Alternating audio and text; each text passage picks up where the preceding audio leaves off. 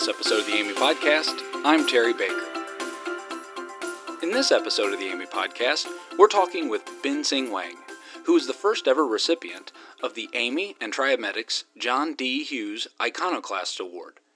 Dr. Wang was recognized for his achievement earlier this month at the Amy Exchange in Cleveland, Ohio.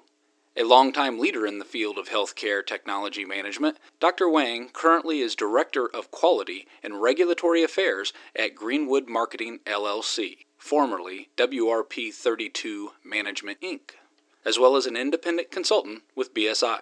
He has received numerous awards over the years, including two time recipient of the ACCE Management Achievement Award, a winner of the AAMI Clinical Biomedical Engineering Achievement Award, and recipient of two Best Article Awards for papers he and his co authors published in AAMI's BI&T Journal. In 2015, he was bestowed the ACCE Lifetime Achievement Award, and in 2017, he was inducted into the Clinical Engineering Hall of Fame.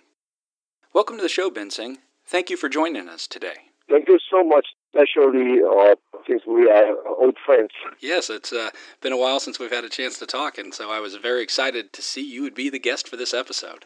Thank you.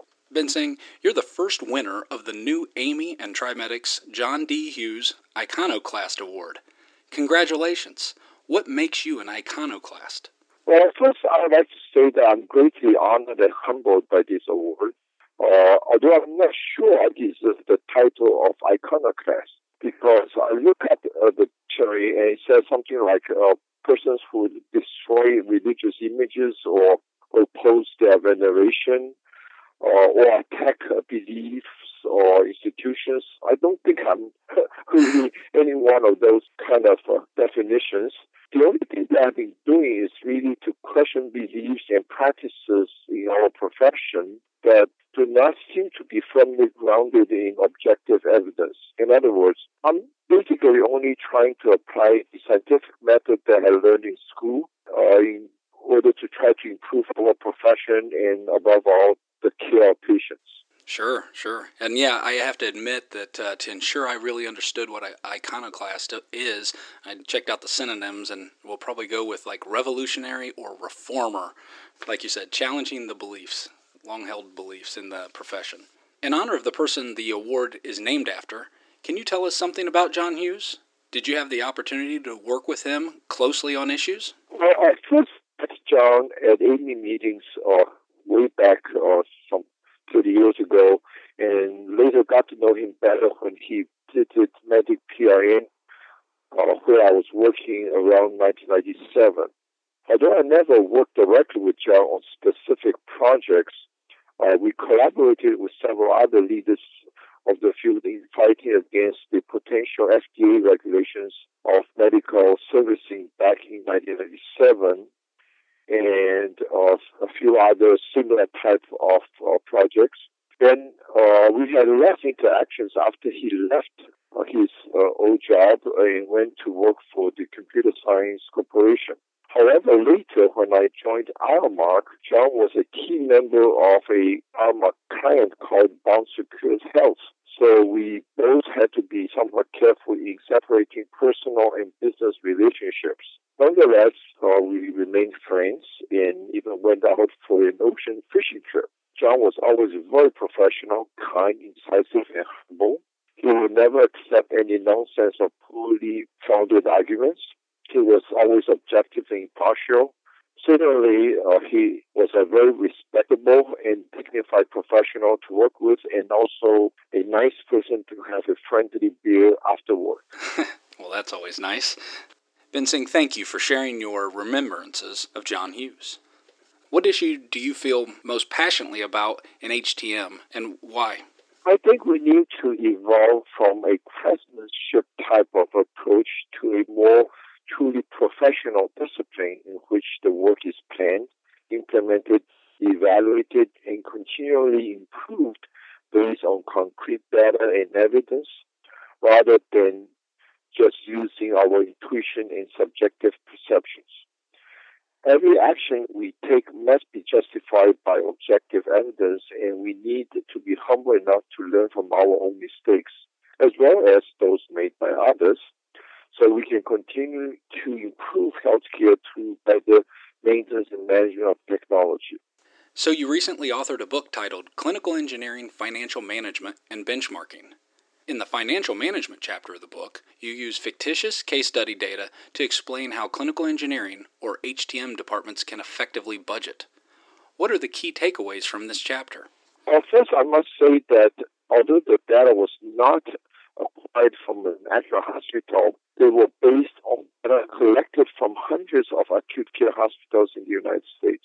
So the case study is quite realistic and the main message that I was trying to convey is that HTM leaders must be proficient in finance and use their financial data to communicate effectively their supervisors and other department leaders who typically are not very familiar with the intricacies of technology, but certainly well versed in finance. Actually, many of them have MBAs. By using financial data, I believe HTM leaders can gain better recognition and support from their colleagues and supervisors. In fact, I think without financial management, one would have to drop the letter M from HTM. Right. There is no real management without financial component.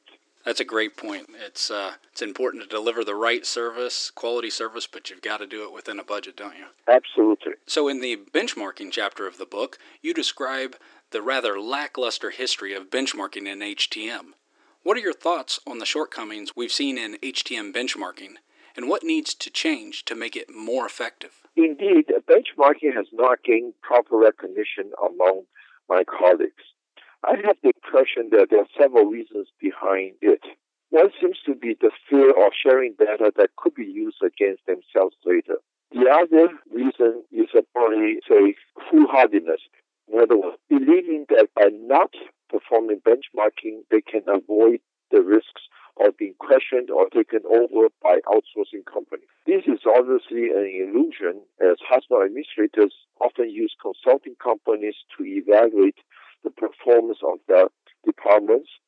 And benchmarking by consultants is actually often more humble when actual data is not available and the consulting companies will just put in whatever information they have. As an example, recently the company uh, REMI uh, is a maintenance insurance company published a blog uh, on April the 3rd of this year citing the benchmarking the statistics that I published a few years ago, and they are using that now to market their insurance program to hospitals. Finally, I think the lack of good leadership and well-organized benchmarking services made benchmarking less effective and desirable. All great points. I always say I'd rather know the facts, the truth, and even if I'm uh, making mistakes or, or I need to improve somewhere, it's better to face that and do it with data than to uh, try to brush it under the rug or uh, push off the, uh, as you mentioned, you know, those questions. You really want to be able to um, show that you know what's going on in your environment and you're, uh, you know, you're addressing. We're, none of us are perfect. So if that benchmarking shows you need some improvement, then that's what you do. Absolutely. So, do you have any words of advice for future iconoclasts out there? What's the best way to affect positive change? Well, all joking aside uh, about the, the, name iconoclast, I think the role that uh, the future iconoclast should play is to improve it with concrete proposals based on evidence. As the renowned quality guru Dr. Edward Deming allegedly said, that God we trust, all others better. In other words, in order to make HTM a true profession, we must lay a solid foundation based on well-tested principles and rules with a strict code of ethics. Otherwise, we will continue to suffer from a lack of respect and support from our colleagues and supervisors. So, what's the one thing about you, Binseng, that your peers in the HTM community might be surprised to learn? Well, this is a tough question. Uh, I've been visible to the public for uh, some time, so it's unlikely that anyone would be surprised by anything I know about me. Uh, this is especially true uh, after 24 by 7 magazine published recently an article about me or calling me a hero, which I certainly don't deserve. but uh, maybe I can throw this in there by telling my colleagues that I never finished high school actually.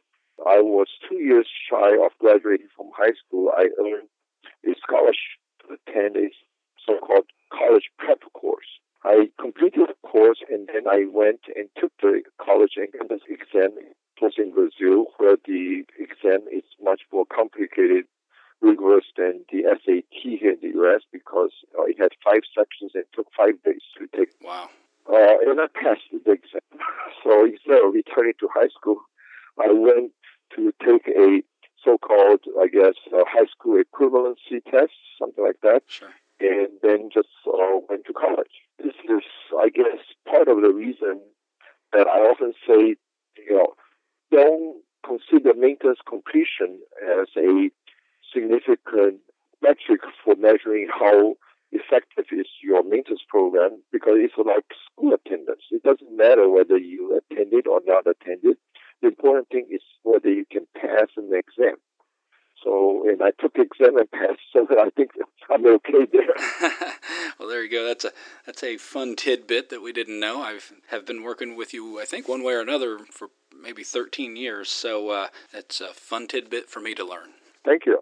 Well, Binseng, I appreciate you uh, joining us to discuss, you know, your uh, role as an iconoclast and some of your perspectives on ways that HTM can improve, and uh, look forward to taking an opportunity to read the book. So, again, Binseng, thank you for joining us to discuss today's topic. Thank you so much, Terry, for your kind hosting the uh, podcast here, and I look forward to continue to interact with you in the future. Thank you. Sounds great.